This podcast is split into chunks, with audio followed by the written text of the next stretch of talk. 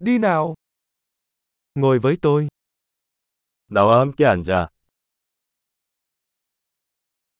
Nói chuyện với tôi. 저와 이야기. Lắng nghe tôi. 내 말 들어. Đi với tôi. 날 따라와. Đến đây. 여기로 와.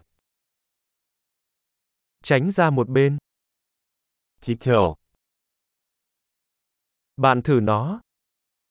당신은 그것을 시도. Đừng chạm vào đó. 만지지 마세요. Đừng chạm vào tôi. 날 만지지 마. Đừng theo tôi. 나를 따르지 마십시오. Biến đi. 저리 가요.